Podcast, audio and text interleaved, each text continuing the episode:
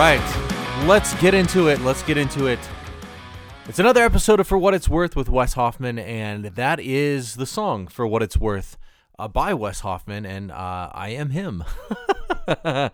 uh, so. I'm actually down here in my studio, so I'm sure you can tell a little bit of difference in the sound quality here. Um, you know, a lot of times I just want to I want to touch on that for a minute. Um, I this is a pretty bare bones podcast. I've been podcasting for a while and I've done it a bunch of different ways. I've I've done it when I've just had my laptop or my phone and I've done it when um I've been in like a nice studio and we've had um other people helping us like produce the podcast and stuff like that. So I'm kind of just doing this as I go. Um, you know, this this podcast is like a side project of a side project. This is like, you know, I I I want to say that it is important to me, but it is not like the number one thing on my priority list. um, so I'm kind of just doing it because I like doing it, and I'm doing it like when I have time to do it and when I feel inspired. Uh, so it's not like some of the other things in my life where I, I truly am pushing for them to get big and stuff like that. So uh, sometimes this will be done in a studio, sometimes it will be done on a phone. Uh, that's just how it's gonna go. Um, I'm not at the point where I'm gonna invest like a ton of money into equipment and stuff like that. So, uh, this episode is with Trevor Reilly from A Wilhelm Scream.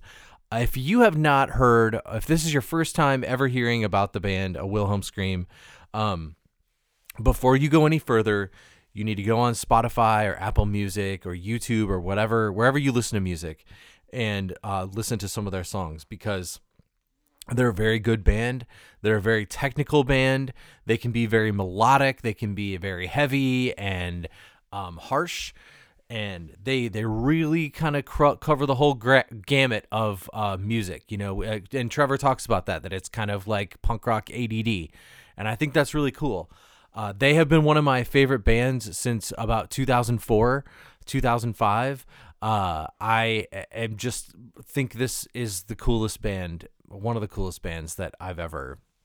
I've always loved them. So I'm super thankful to have Trevor on, and um, we talked about a lot of different stuff. So this was this was a great podcast. We, we this is about an hour long podcast. So really really enjoyed it. Um, I will say this: uh, my what I was using to record this on my laptop, I didn't realize was not working until after it, the podcast was over. Um, so I this is recorded on my phone. I'm always recording it like in two ways. So uh, when this podcast starts, this is going to be tr- me asking Trevor, you know how did you guys how did you feel compared now c- compared to when you guys first started doing this band? So keep that in mind when the, when the audio starts. So um i wanted to say sorry. Sorry about that. Didn't mean to cough in your ear uh, i wanted to to share a few things about wes hoffman and friends uh, we have a show coming up at the end of august in st louis uh, with Belvedere. Uh, Steve Rawles from Belvedere it, it is uh, was a guest on this podcast. We have a, a, show with them at Off Broadway on August 27th with the Chandelier Swing and Fight Back Fight Back Mountain. You can get your tickets at offbroadwaystl.com. Um, and then we have a couple um, uh, shows in September out of town. Um, so in Carbondale, which is about two hours away from St. Louis.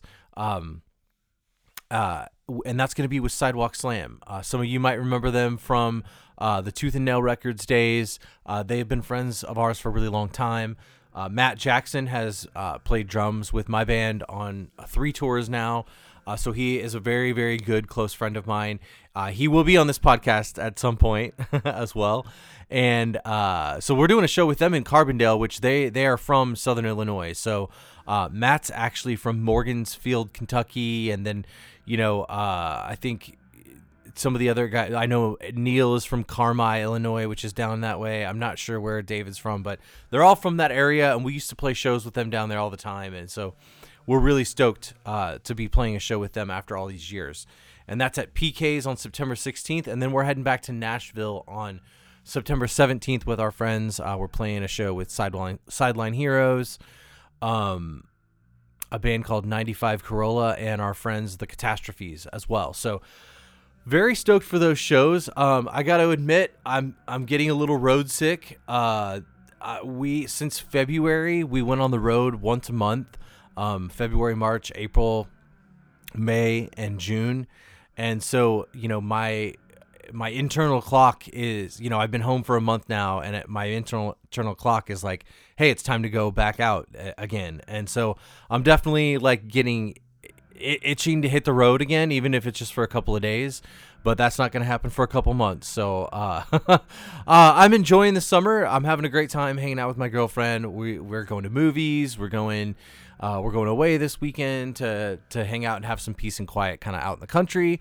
Uh, her birthday's coming up, so we we've just been doing all kinds of stuff. We've been going to the art museum. We've been, uh, you know, enjoying just enjoy, just doing a lot of summer stuff. You know, um, I've been going to a lot of movies uh, living, you know, just doing normal person things. So uh, we do have one more tour that we're doing at the end of the year uh, in in October that we're going to announce soon. If you're listening to this podcast, it'll be out on. Uh, we should have be announcing it on Monday, uh, the 24th. So definitely look for that. Um, and that's pretty much it. I'm gonna stop talking and I'm gonna turn it over to. Uh, um, the recording that Trevor and I did. And again, this is uh, him talking about his perspective on like the you know then versus now. So here is this episode with Trevor Reilly from a Wilhelm Scream.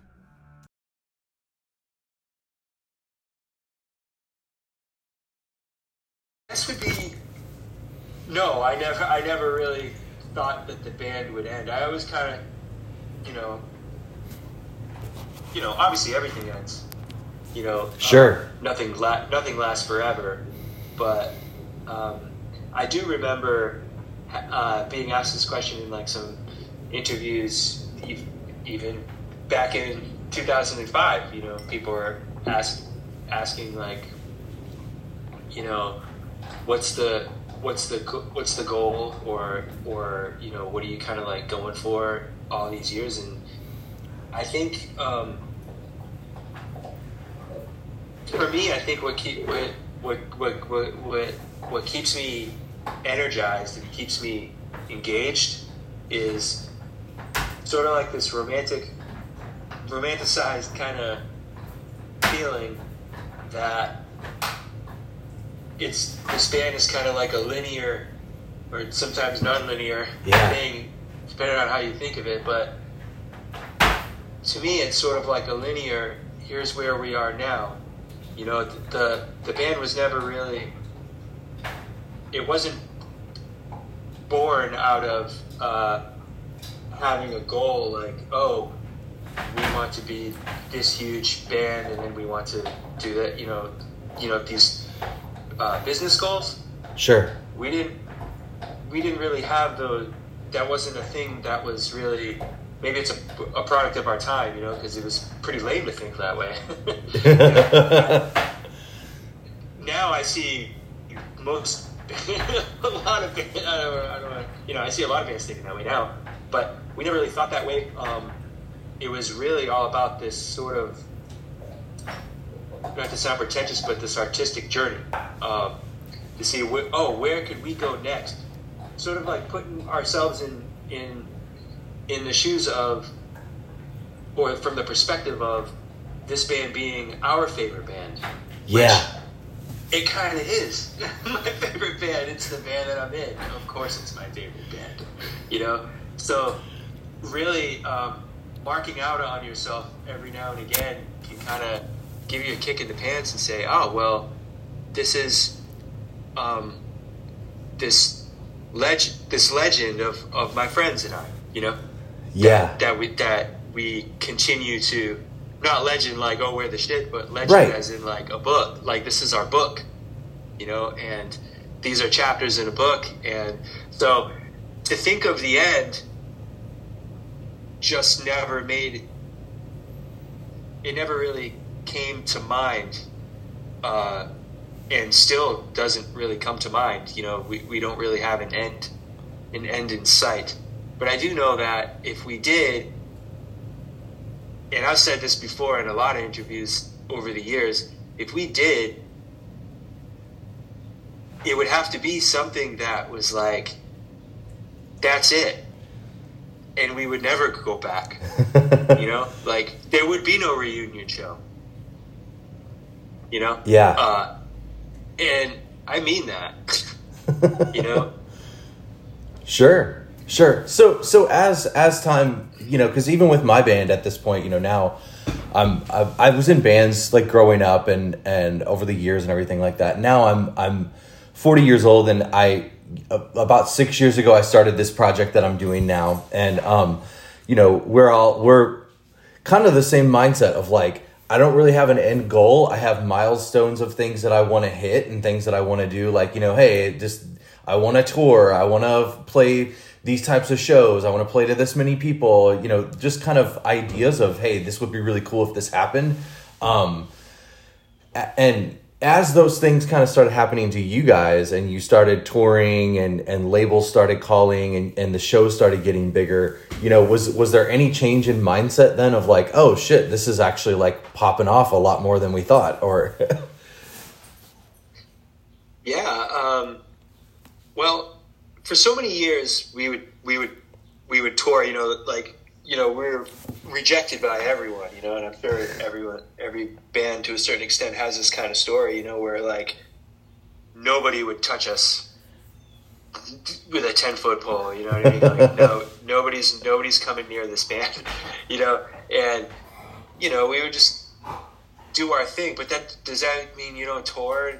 No, you don't wait for permission or someone to open the gate for you so you can go do what you want to do. You just figure out a way and you just do it yourself. You know.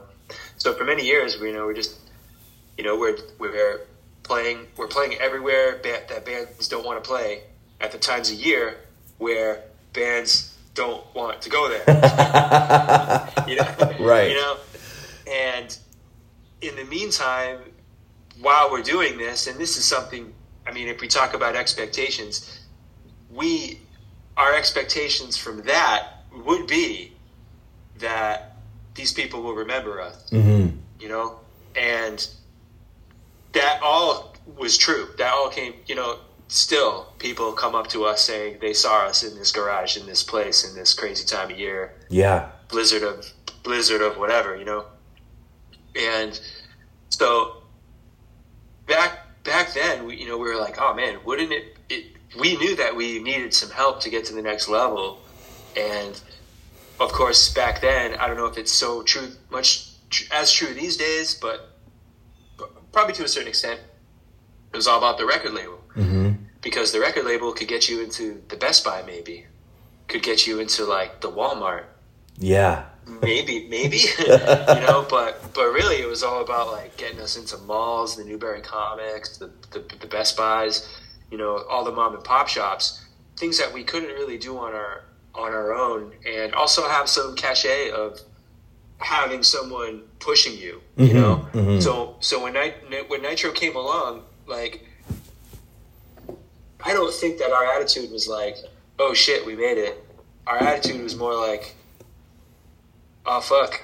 Let's let's try to take advantage of these opportunities because hey in a couple years we could re- be right back to kind of doing this ourselves. So let's get Sure. let's get people rem- remembering us you know uh, with whatever we do. And then then the opportunities start to start to start to come your way you know. Um, so at that point then real life sets in and then you're in your you're in your late 20s and you know you've been touring a lot at that point like a you know a, a full-time job you know but the, sure, the entertainment business i mean it's the entertainment business you know it's not like uh, you know uh, being a professor and getting tenure you know or or working or or like working you know this is art. You know, Right, right. you don't get you don't get points for like showing up you know what i mean? And, uh, and doing a, and doing a good job. It, it you know you have to it has to be from your st- like you have to live your life like you fucking made it. There's no like oh did we make it yet? It's like no you wait like appreciate what you're at you know where you're at Absolutely. and, and what you're doing. And you're like holy fuck i made it you know and then and then when you get into like your 30s and stuff, it's like, okay, what what what's it about now? And it's like, well, at least for me, it's about remembering what it was like when it was horrible because after you put out like your third record, a lot of the shine of being like the new thing can kind of wear off, you know? And then it's like, you know, the bands that are sort of on the, the fans that are sort of on the periphery, you know, like they like your band, but they're not mm-hmm. like fucking there to the end. Like a lot of those fans will kind of move on to move on to other things, you know? So like really like it's it's about like looking looking to your bandmates having fun and not thinking about any of that bullshit so you can so you can make cool shit with your friends you know and and and, and keep it going you know Yeah. so that's my long-winded way of saying that there's no it's not about at least for us anyway it wasn't about like the expectations of this thing or that thing it was just we're just going to keep doing what we're doing and rolling with and, and just rolling with it you know Yeah. there is no guarantees in anything i mean it, there's no guarantees that anybody's even going to be around tomorrow let, let alone um, you know guarantees of where you think that your musical career could be Absolutely, absolutely. I I feel like um, that really resonates with me because during when COVID hit and we couldn't go to shows anymore, we couldn't play shows, we couldn't do anything. Um, you know, for at least several months before things kind of started opening back up, and even then, for a couple of years, it felt weird. you know, um, I remember thinking that same thought, like if I'm gonna do this uh, you know, I'm going to do it now. There's no better time than now to to start doing the things Yeah. that I love because it could all go away again. Like nobody expected something like that to happen, and then us not to be able to play shows or go to shows or enjoy the things that we want to enjoy. So I, I think that's a definitely a you know definitely resonates with me. Um, to tell me a little bit about like okay so I, I i grew up like listen i listening to uh, to punk rock and everything like that and um i always loved like like um strung out was one of the bands like early on that i felt like was like doing the fast kind of metal like stuff they were one of those bands that like if you really wanted to blow if somebody was into punk rock and you really wanted to blow them away you'd like play them a strung out song that had just like crazy riffs and solos and shit and um you know, they were one of the only bands like punk rock. I feel like is not known as being that genre that's like technically proficient. And uh, you know, then then when I heard, um, I had heard, I I didn't for some reason I I couldn't get my hands on a copy of Mute Print when it when it first came out, uh, but I did get Ruiner. And I think I maybe even got it in like a Best Buy or something like that. Um, so, yep so uh, that was our big break right, right. I, I remember I remember getting it and I remember hearing it and I wanted to play it for everybody that I knew and I and I, I played it all the time and I remember thinking like, oh wow, this is this this has that same like technicality that um that strung out has but but there's like a, like hardcore elements but you guys also have harmonies in the guitars and in the vocals and stuff like that you know, and, and I I can honestly say to this day, there's not another band that I can even really compare a Wilhelm Scream to. Um, how did you guys? You know, I, I would think that you know that that comes from you guys being really good at playing your instruments, but also like, how did you kind of come up with this type of sound that you guys have? Like, you know, what was it just an amalgamation of everybody in the room and and you know, or you know, how how did how did this your sound kind of come about? I don't know if I'm articulating it very well, but No, no, no. I, I, I, I, I think. Well,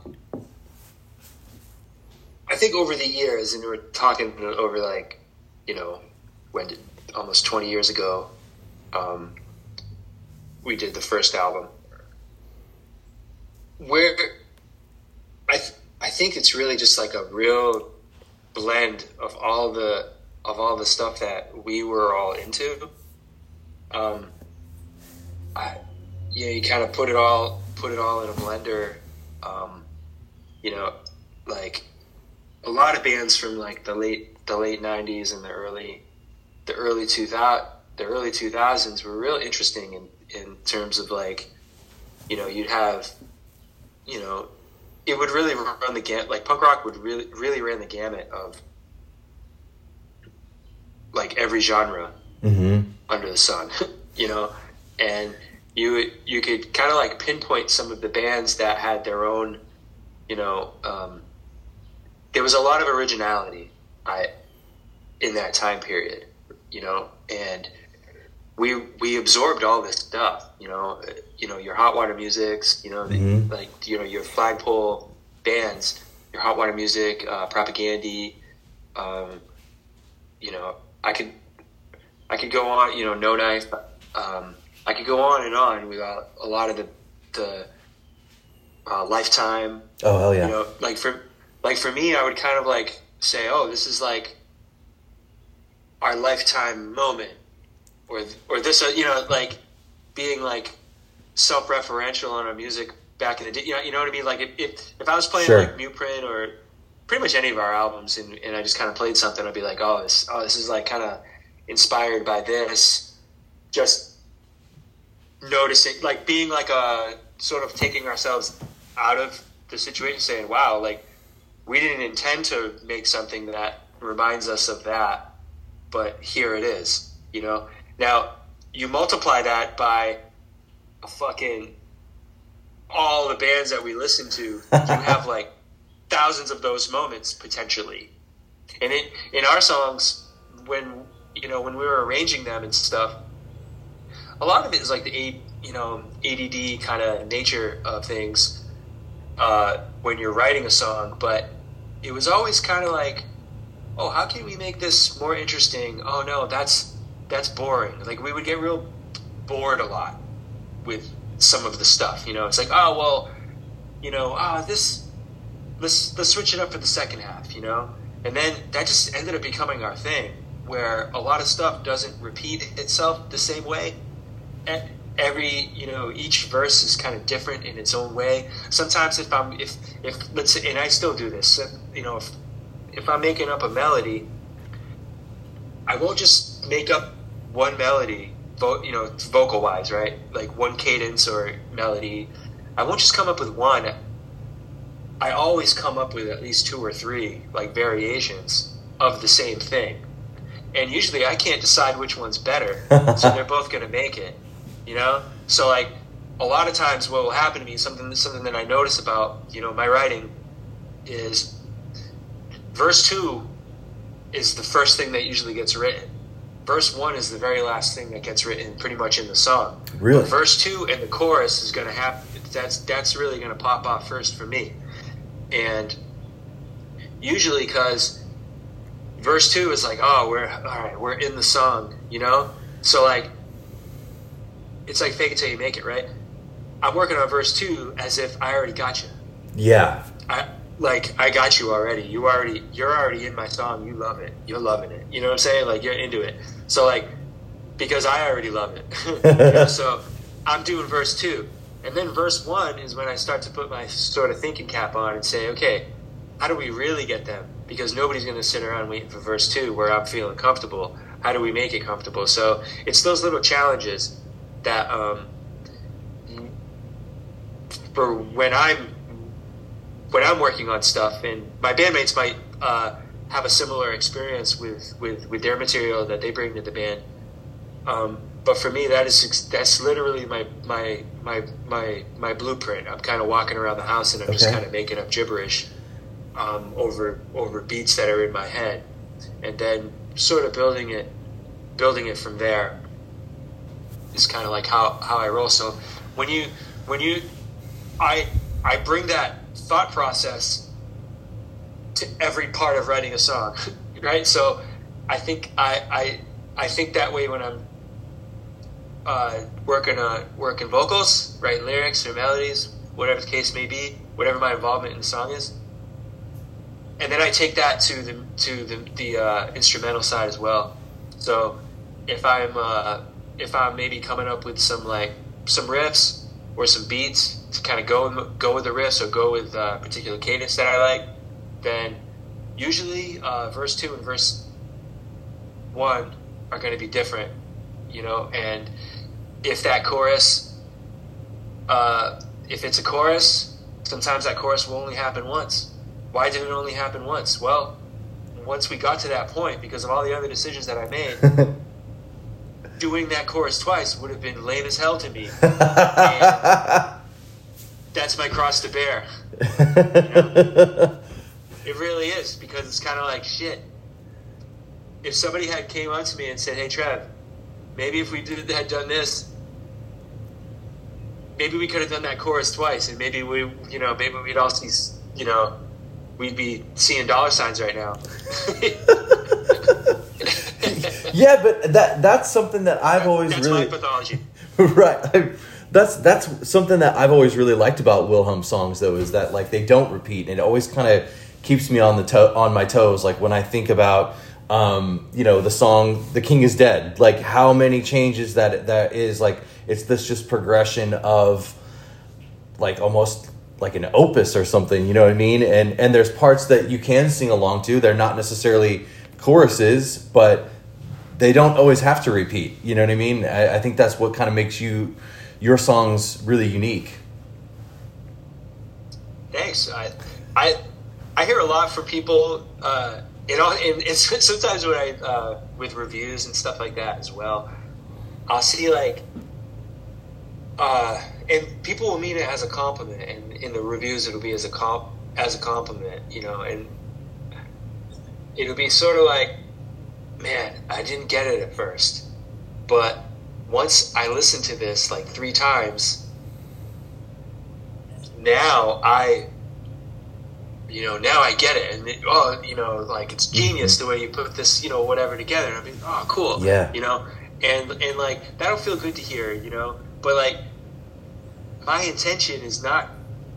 You know, for people to have to listen to it three times to get it, you know, so that also is my cross to bear. Yeah. Well, it did. It, it, it didn't take me three times, so. uh, good, good to hear. it, was, it, it was cool because like like uh, one one day somebody's like, dude, check it out. Like you guys are on Hard Times, uh, and I'm like, what? Hard Times? That's like my favorite. They- They're hilarious. They you know Yeah. the internet uh, thing. And they're like, dude, they ranked your album. And I'm like, fuck, dude, that's fucking awesome. And like, it was actually like really, it was like insightful and like a glowing review, pretty much a glowing review of our whole like discography and stuff. And I'm like, man, that's really cool. Um, and w- even in that one, they had mentioned like, well, if you could kind of absorb or like digest, I should say. I'm not like paraphrasing what they said. I don't remember what they said exactly, but like it's how I took it was like once you can digest digest it all, then then you you can kind of like appreciate it appreciate it more and um, I guess that is to a, a certain degree um, was an intention with a lot of a lot of our stuff. I do want I do want it to feel like something when you go back to it, you kind of you feel something new, Mhm. or you hear something new, or you have like a different kind of perspective on it when you hear it. So oh, I didn't hear that before, that kind of thing. You know, I do, I do as an artist, I really do like that. Like it, that is a very rewarding aspect of like what we get to do. I think is to, you know, you know how it is. You know, you you spend so much time on on a song, like something that will go uh, a part in your song that'll go over the heads of probably a good seventy five percent of the people that are going to hear it. You know, although many times that's the thing you spend the most time on, and you got the most um, satisfaction out of solving. You know, and that's the life of like that's that's that's the creative endeavor, right? Absolutely, absolutely.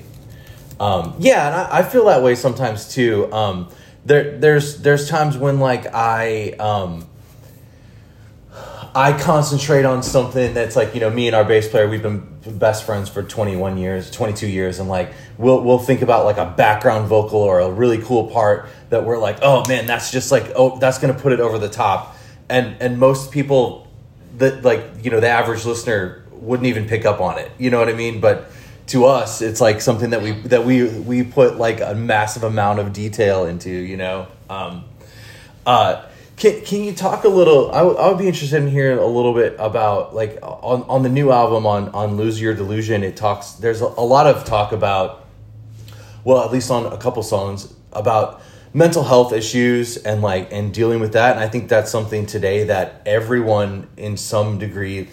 I was just I was on a podcast last night talking about how growing up. Um, we were never really taught, um, you know, as men to talk about our feelings, almost like discouraged to talk about what you're going through and how things are affecting you. And, um, you know, my mom's a therapist, so um, she wasn't when I was growing up, but like now I'm, I'm all about like talking things out and sharing about, you know, what, whatever it is that I'm going through. Um, you know, and, and uh, music for me is like the catharsis a lot of times that I need to get out of um, to get those things out, you know, to feel better. And it's like, um, you know, I recently went through divorce and everything like that, and music was a big part of just like getting a lot of those feelings out. Can and it sounds like that maybe is similar for for you guys on this album as well. Can you share a little bit about your experience with that? And, and I did want to say, I don't know if you saw me in the chat. If we do get, we've got five minutes left. So if we do get kicked out, um, we can just rejoin the meeting and, and start again. So cool, cool. um, yeah, all my answers are mad long winded. Um, so I, I love it. We, I I go over in every podcast. That's okay. I love we it. End up, we, we end up talking like a while. Anyway, uh, yeah. Well, I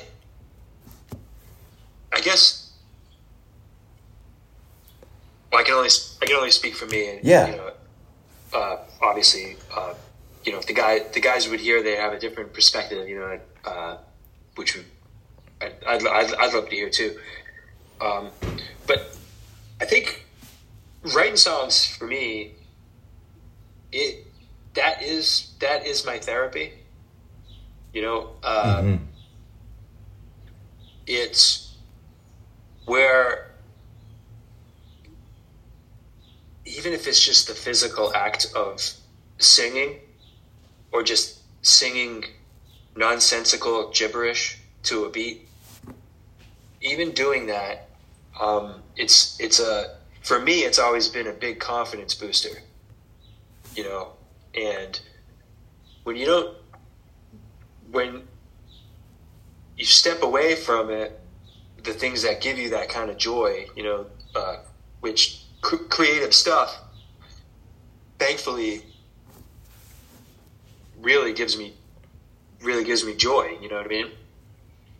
Um, creating something from start to finish and finishing ideas is it in, in and of itself, and where a, a lot of times when I'm writing words, it'll be so come from a place that's very real, you know, and very, uh, very real to me and specific, real specific to me. But I also got to realize that because it's specific to me, this is only going to be my thing until I'm done with it. Mm-hmm. Then it's everybody's thing that yeah. wants it. yeah. That wants to appreciate it. So for me, I always need to try to uh, remind myself to not make it like a dear diary kind of situation, you know. Uh, whereas some of our albums in the past, like I look at it and I'm like, holy shit. I wish I didn't like say all this shit. you know, you know what I mean? Like, uh, it's sort of like a little too honest in in some area in, in, in, in some places and also I don't want people in my life saying like, "Hey, is something, you know, is he okay?" You know, based on my songs, um, because I don't make songs just for myself anymore. I make I also make them for my bandmates, and I make them for people that uh, might appreciate them. So for me, it's not about just just working out my own shit. For me, the physicality of it, the actual playing guitar, the actual uh, physicality of coming up with ideas or thoughts, for me, that is my therapy because that is confidence boosting for me. Mm. It makes me feel like I'm like I'm ten feet tall. It makes me stand up straighter. Makes me feel great. Makes me feel great about myself when I make something cool. Um, that I can't wait to show my friends, you know, and then can't, can't wait to see what we all do with it, you know, and stuff like that. So with some songs on this record, um, they are from my experiences, but they're also um, sort of speaking for people that aren't here Yeah. anymore, and also speaking for uh, you know through my own obviously through my own uh, eyes and through my le- through my lens, so to speak. That's pretty much as far as like my therapy goes with it. You know, I live in the song and I feel as much as I can while I'm writing it, so it's authentic and that it's good. Yeah. You know, you have to fucking if you're gonna write a song like, let's say like "Be One to No One," for instance, if you're gonna write a song like that, you can't half step on anything. You know, you can't be a half stepper. You have to jump all the way into this shit because it has to be good. Absolutely. Because if it's not good, not good, why'd you even? Why did you fucking do it? You know, like there, there- there's certain songs that are like well within my wheelhouse. That if it's not right for what I'm trying to do, um, I won't keep going back to my wheelhouse because it's shit I'm good at. Yeah. you know, I have to like keep, and, and that's why some some Wilhelm Scream songs don't get finished for like seven years you know never mind albums like we had like we're finishing a couple songs right now that like started writing in 2017 there's what there's one major reason for for that for working on something for so long. Usually for me if if I've taken a song idea and i'm taking it to a certain point i know this thing is going to be a song. I know i'm going to finish this thing. It's happening right? Once i know that this is that that it's on I start to formulate uh, an overall theme of what I want this to be. Um, with Be One to No One, for instance, that that one took the longest to write on the Lose Your Delusion record. I wanted to write one song, not not a bunch with the same theme, but I wanted to write one song that I could that I could uh, show and say here here are my thoughts on my experiences with um, anxiety and depression. Here's my one shot. Here's my interpretation of that. hmm Um, I don't get like seven other tries on a record and then you put them all together and you can see what I'm talking about. You know, no, like I put these rules on myself where Ah. no, this is this is the one, you know, and if I haven't cracked the code yet on it, if I haven't cracked the story or whatever, then it's not ready. I'll keep working it till I crack it, but I'll work on other things so I don't ruminate on this one thing, and then then song ends up sucking because of, be, be, because I hugged it too tight or some shit. You know what I mean? so really what what what I try to do is I say, okay, like a song I'm working on right now, um, it it's reeled. Uh, it's called the part. It's called the, the original title of the song when I started writing it, where I wrote the bulk of it, is called the Party Crasher. okay. this, and we have an album called Party Crasher. I think it came out in 2013. So that's how old the song "The Party Crasher" is because I basically took the title of "The Party Crasher," didn't finish the song, called the album "Party Crasher." So that song, now we could, it we're- we're referring to it now as "High All Day." Can you say that one more time? Um, I didn't catch it. we we call it High All Day. High all day. Okay. High All Day is the name of the song. And when I first wrote it, you know, the arrange it's a six and a half minute song basically. It's like a long song and it's the most Wilhelm song ever because it really I don't think I mean only one part maybe two parts repeat over six and a half minutes. So it's real ADD. The reason for that is the sto- the the story of the song is like very simple. It's like I showed up at your party with this cheap grin on my face because I got high all day. So basically, I showed up. I showed up at your party, and here's my experiences going on, stuck in my own head Mhm. while I'm socializing at your party. Thanks for inviting me. That's basically the. That's the gist of it. Um, we just finished writing that song, you know, except for like, you know, there's probably uh, a bunch of vocals that I'll kind of like. Now, now that we finished the um, arrangement of the song, we've shaved about a half a minute, probably like a minute off the song. So now it's five and a half minutes. But the spirit of it is is exactly what I intended it to be way back in the day. But I couldn't have finished this song unless we said, okay, Brian, Ben, we all put our heads together and, and then took a took a fresh look. But at no point had I ever considered making the song being about something else. Yeah. I came up with like a better idea. I I decided that that's what it's that's what the song is going to be, so that's what it's going to be.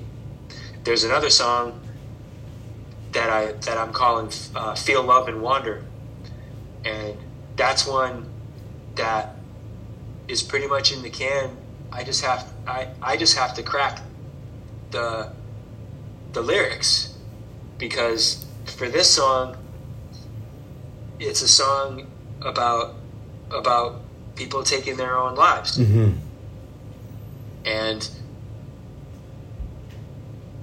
a song like that and a song like "Be One to No One," it's not the song that you can kind of. Uh, I'm only gonna make one of these songs.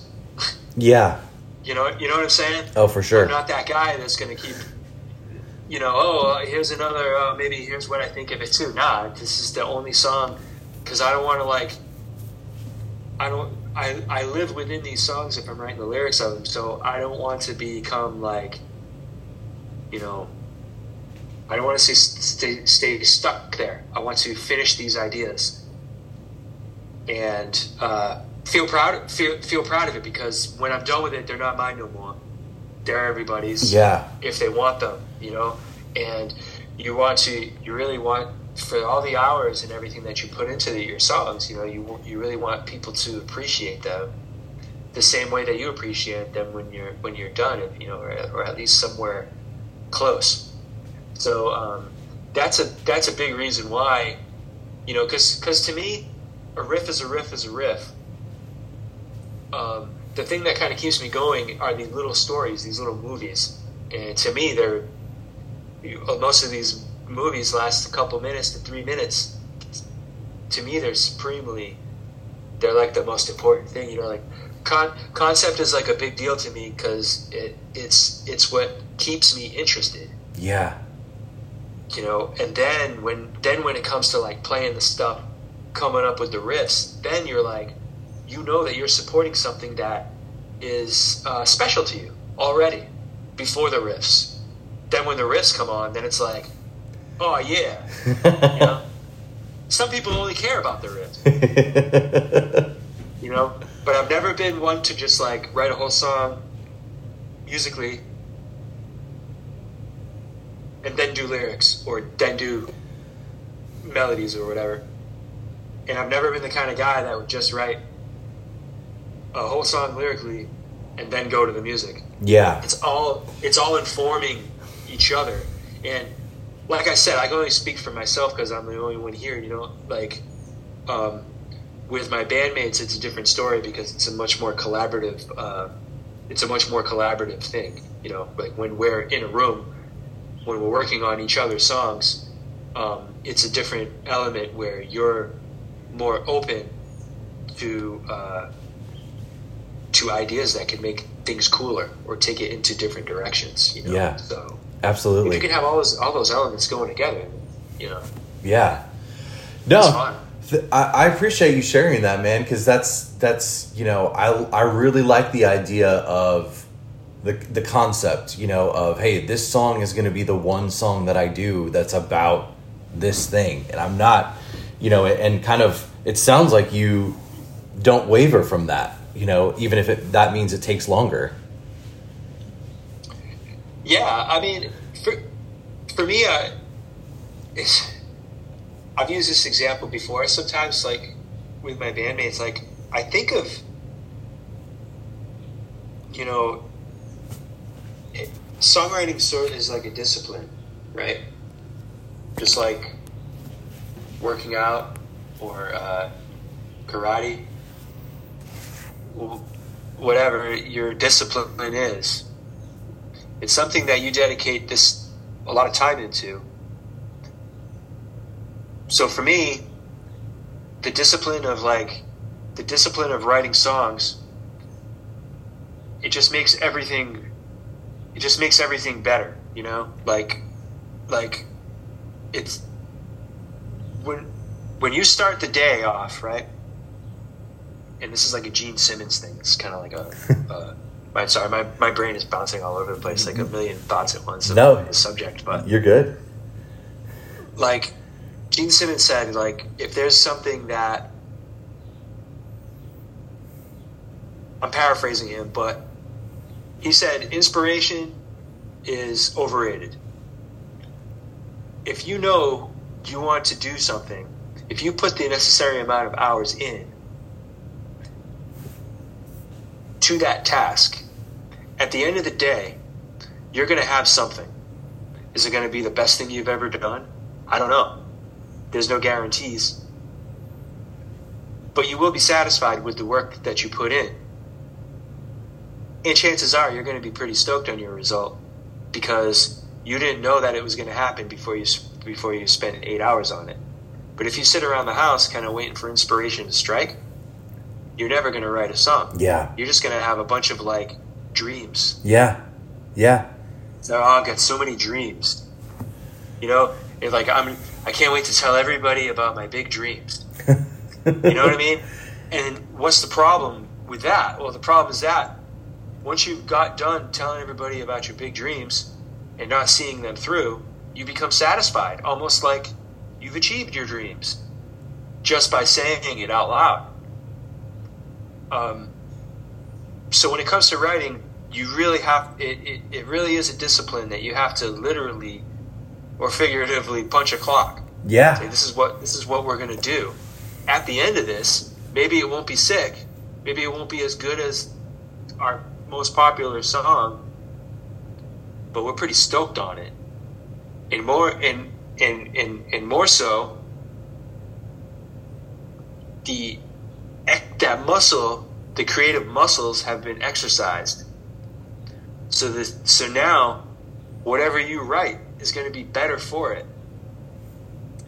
So really, it, it really does come down to just like getting down to work, Yeah. uh, you know. Absolutely. And whatever you got to do to get there, get there. And I always tell my bandmates, it's like, dude, getting up and writing songs, just like getting up and like working out. You know what I'm saying? It's not like it's it it could, it, it could feel like work yeah. when yeah. you just do it, when you just start it, you know?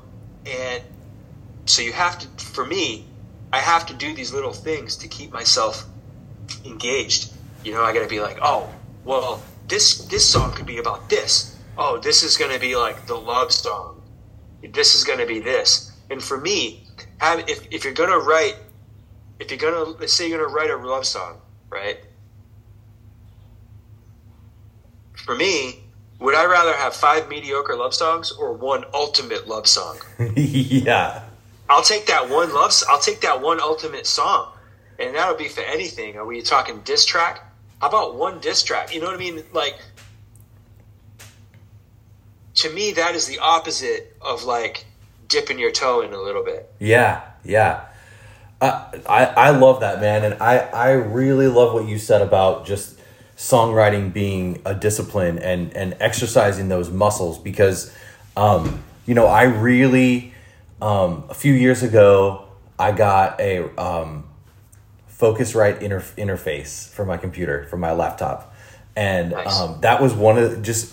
I know it's not the best piece of equipment ever. Um, am I, I? I use it to demo out songs, and um, I I go to the I go I have a studio here, and, and I go down there, uh, pretty much five night five days a week, sometimes six, sometimes seven, and I spend at least a couple hours writing songs, and some of them when I when like you said when I walk away, some of them are not that great.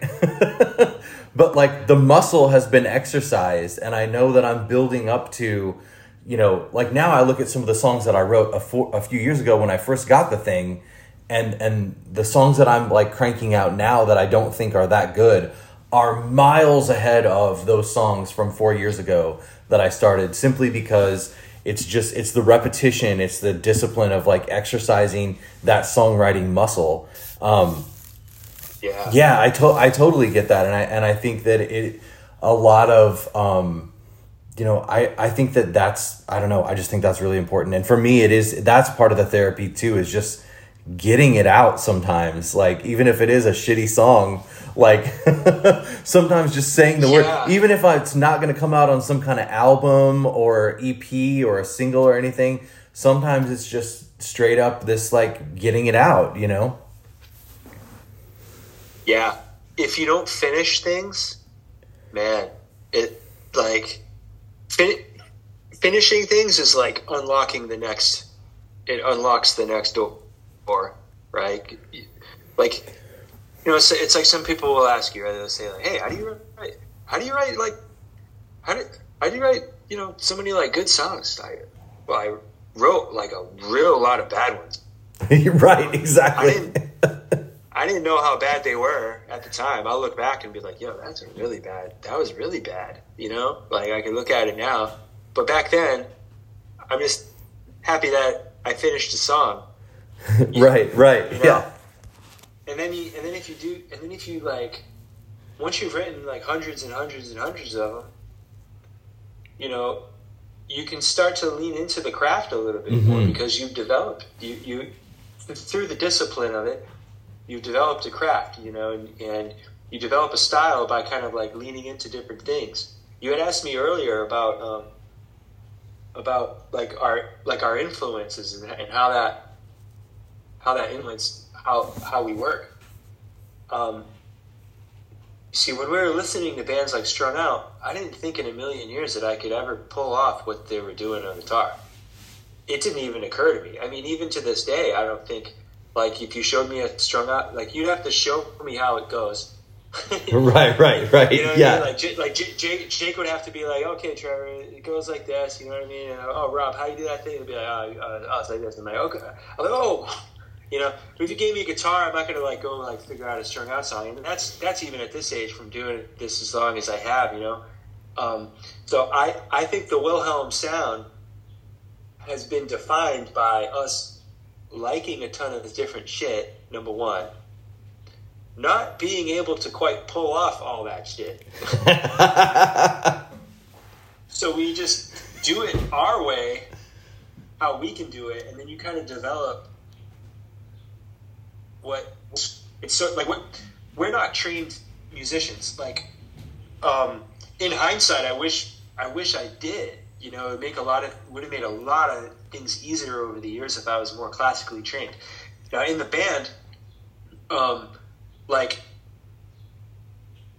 Brian in the in the band now, Brian is the mo- the, the most uh, has the most like uh, uh, music theory background of, of all of us, right? And it's probably not even close. I mean, like, but even Brian, his his was when a lot when he was younger. He he did jazz band, and you know, so he, he had some instruction on the right way to do things. You know, the the the right right way to approach uh, technique and the right way to practice and the right and and the right uh, you know, learning scales and all the notes and stuff like that. The rest of us are super blue collar. You know, myself, like in the early days, myself, Chris, uh, John Teves, uh, all of Nuno, Nick, all of us combined probably had like a year of instruction under our belts, and that was like John Teves went uh, got taught by a guy locally for about a year, the first year. So like all those early, the, those first two albums were literally, you know, I say it all the time, like I'm a hack at this, you know, like I'm not like like the the most difficult song that I can play is the most difficult song that I wrote. Yeah. You know, uh, that's how it's always been. I'm not saying I'm proud of it, but hey, if you like my band, you you, you you're into hacky. Man. Yeah. hacky. No, dude. I, I love it. I love it. We're all self-taught to a certain degree. You know what I mean? And, and even even Brian is self self-taught, you know, as well. But at an early age, he put the time in to you know and ha- had that instruction. The rest of us, we just like, oh, it's it's just literally let's start a band, let's go in my parents' basement. You know, we didn't learn any songs. We just started writing songs. Like we, I didn't even, we didn't do cover songs. We did maybe one or two cover songs. You know, over ten years in my, Yeah. my early days. Um, the rest was just we were just learning how to play by writing songs. Like literally, that's it. So that could have something to do with the ADD nature of you know the verse chorus verse chorus uh, format that uh, we got kind of bored of because we wrote a lot of songs that had that and uh, we got bored with our so I, I don't know Yeah. you know Yeah. I no. know. I'd have to like really think I'd have to be really introspective here to go out to my whole history of why uh, I approach songs in that way but Sure. Well, dude, this has been great. I have a couple. I wanted to ask you just a couple of questions here that I got uh, from Instagram that I crowdsourced um, that that people wanted to ask. sweet. Um, and some of the things we already covered. So uh, just maybe like uh, maybe maybe one or two. Um, uh, uh, this is an interesting one because you you mentioned this earlier, and I'm I'm this way too. Like my band is the kind of music that I want to hear. So I do listen to my own stuff like quite a bit. Um, do you ever put on um, you know any of your your albums and listen to them and kind of you know um, whenever you're just like listening to music are you like hey you know I think I want to listen to this album or this one song or, or anything like that, that that you guys wrote? And that comes from Grandstein underscore on Instagram. Thank you, Grunstein. That's a really good question. Um, you know, not a lot, not much. Uh, when when I'm writing, all I listen to, it seems, is what we're working on, new shit we're working on, right? So I put so much mileage on the songs from the get go that once we're done with it, it's uh, it's not like it doesn't belong to us anymore. But I, it just doesn't occur to me to just like throw on an album. Yeah. Uh, but having said that, um, we were driving back last month. We were playing a, we were playing a show, and we were driving. We were driving back. I was I was half asleep in the back of the van, and uh, I think Brian Brian was Brian, I think Brian was in shotgun. Somebody else was driving, and Brian had it on uh, had the Spotify on or whatever. So it was like so it was like random songs would come on, and Wilhelm would show up because it's you know it's in the punk rock uh, vein or whatever, and Brian would skip it, skip every one of them, every Wilhelm song, and then after a while I was like, "Yo, you're skipping all the good songs, bro." You know what I mean? It's like if it's if it pops on, I won't be like, "Ooh, shut it off." Sure. I will listen. I will listen to it. And if and if and, uh, if we're at like uh, this has also happened a few times. Like we'll be at like a brewery, and then like our song will like come on at a brewery, and then the and then the dude and then the, the whoever's in charge of the brewery is like, "Oh, sorry about that." I'm like, I'm like, dude, don't apologize. I, I'm stoked that our music is is played. Yeah. You know, so like from from from that on that tip, I'm super not the guy to, to turn it off.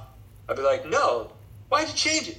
Let it play all the way through. You know? That's cool, but, but just throw it on a record. I don't really do it that much. Uh, but then again, I don't really do that with a lot of other bands either. Sure. You know? Sure. Okay. Like I, I, I, like I like I like being exposed to new stuff. You know. Yeah. I'll become Absolutely. I'll become obsessed with an album for like you know two or three weeks. That's all I'll listen to. I'm I'm I'm I'm I'm I'm, I'm sort of that guy. But uh, our own songs, I don't know. I I think I put so much, I log so much into it that uh, you know. But I do I do appreciate and I'm proud with uh, of what we do, and I appreciate that question. Awesome, awesome. Okay. Uh, okay, so another question. I didn't get the person's name because it was in uh, it's in my my messages, but they asked, "Will you put uh, out? Will you ever put out benefits of thinking out loud on vinyl? Because a lot of Wilhelm fans are missing that one." Uh, yes, but it wouldn't be a Wilhelm Scream album. Oh, okay. Uh, that's the that's the caveat. What happened back in the day was um, our founding member uh, John had left the band. He quit the band like by email. It kind of sucked. It was a bad shitty. It was it's, it was a sucky situation. Basically, he quit the band by email, and then we had like tours to do. We had all kinds of shit. Like we had like a warp. We had Warped Tour. We got like a Warped Tour slot at. Uh, and this was like this was in the Smackin' Isaiah days. I Yeah. it used to be called Smackin' Isaiah. We're on the more pop punk side. Um, and Benefits Thinking Out Loud was a, a, a Smackin' Isaiah album. And when we had signed with Jumpstart, who you, you, you had just uh, signed with Yeah. as well, coincidentally, um, Jeremy had, had had you know it was time to do a repress of it, and we had just like we had, we were we had just changed our name, but we didn't have we didn't have anything to like. We, we, we were all out of Smackin' Isaiah like copies and everything. So Jumpstart suggested, well, put the band name on it, and we all had reservations and stuff of doing it. But ultimately, as we said, we, we were like, yeah, you know, we're trying to forge our own thing. We're still playing a lot of these songs and. Uh, plus, I had written most, almost all of it and stuff like that. So we had felt that we had ownership of that, and if I had to do it all over again, I probably wouldn't have uh, to sort of because it definitely hurt had some hurt feelings behind it with with John that we never really sorted out, you know. Um, but it wasn't like a malicious thing for us to just make it a Wilhelm Scream release, you know. But Sure. in hindsight, like I would have kept it as Smack as Smackin' Isaiah and just said, oh well, you know, we founding member left the band. You know, this is our old stuff, but look out for this other stuff. But when you're that young and you have these opportunities that are big, like Warped Tour and stuff like that, like it's like, well, we're trying we're trying to forge our, our we'll forge a new path now. Um, so that's why I do want it to come out, and I'm sure it will. But I think most likely as as Smackin' Isaiah Okay. from a from from from a sound standpoint, part of me would want to just record it over again because we can't remix it. All the all the files are all the files are like it's are gone. You know, so me listening back, I'll be like, oh man, I wish that sounded better. You know, That'd be but, cool um, to hear for sure. yeah, I've had that idea for a few things. You know, so oh man, what, well, what if we just like re-recorded this stuff? But it turns out we got some of the rights back to some some stuff, so we didn't have to. Uh, oh, we didn't have to pull one of those tricks. Yeah. okay, and final question. This is uh, comes from an account called Players Against Hate, and apparently there's a charity game happening tomorrow. How many Yeah. goals will Nuno give up at the charity game on Saturday? Oh man, uh, I don't know. I, Is this kind of talent hockey? Is he up against? It's hockey. Yeah. Okay. Yeah, yeah, they're doing a charity game. Uh, Nuno was asked to be uh, goaltender. Oh, okay. Um, yeah. Uh, Are you Nuno's playing too? playing- I'm sorry. Are you playing too? No, my extent of hockey has been street hockey. Okay. Uh, after band practice back in the day, that's that was that's my extent of hockey. I can't I can't get on skates to save my life. Me neither. Uh, Yeah, Nuno's been in a beer league for several years now, oh wow. Okay. where he's been he's been the goalie. So so yeah, he's got a lot of practice. I've uh, I've maybe seen him play maybe once at one of their practices. Uh, maybe like back in the day with some friends got together or whatever. But uh, I don't know. I don't think he's man. I don't know what's a reasonable amount to give up. yeah, I don't know. No, maybe those. I have faith in Nuno. I think Nuno's going to shut them all out. He's going to Oh. catch them all. Hell yeah! I think it's going to be a shutout. You know, unless they get some ringers. I know uh, Chris number two from Anti Flag. He's, he's he's a ringer. I heard he's really good. Okay. So he'll. Uh, I'm sure. Uh, I don't know. Let's say one. Okay, I like that. I think that's a Nuno good. will give up one, and it'll Yeah. just be a gen- maybe it'll be a gentlemanly. I'm gonna follow this account and see if they if they give any updates on the game and everything and and, and see what's up. So, um, well, Trevor, that's all I got, man. I really appreciate you taking the time. It was it was cool to talk to you. Um, you know, uh, especially you guys are, like I said, one of my favorite bands. I've been following you guys forever, so it's cool to finally have this conversation in depth. And um, I think I might be seeing you at some point later this year at a show um, that we might be playing together. So I'm not going to give up too much information about it, but um, you know, I'll I'll be stoked to have a beer with you or or something like that when when that time comes. Whether it's now, whether it's sooner or later. Awesome, man. Looking forward to it, Wes. Yeah, Thanks absolutely. Very much. This is a lot of fun. Good, good. I'm glad, man. Yeah, thank you. I will. I'll get it up probably here within a week.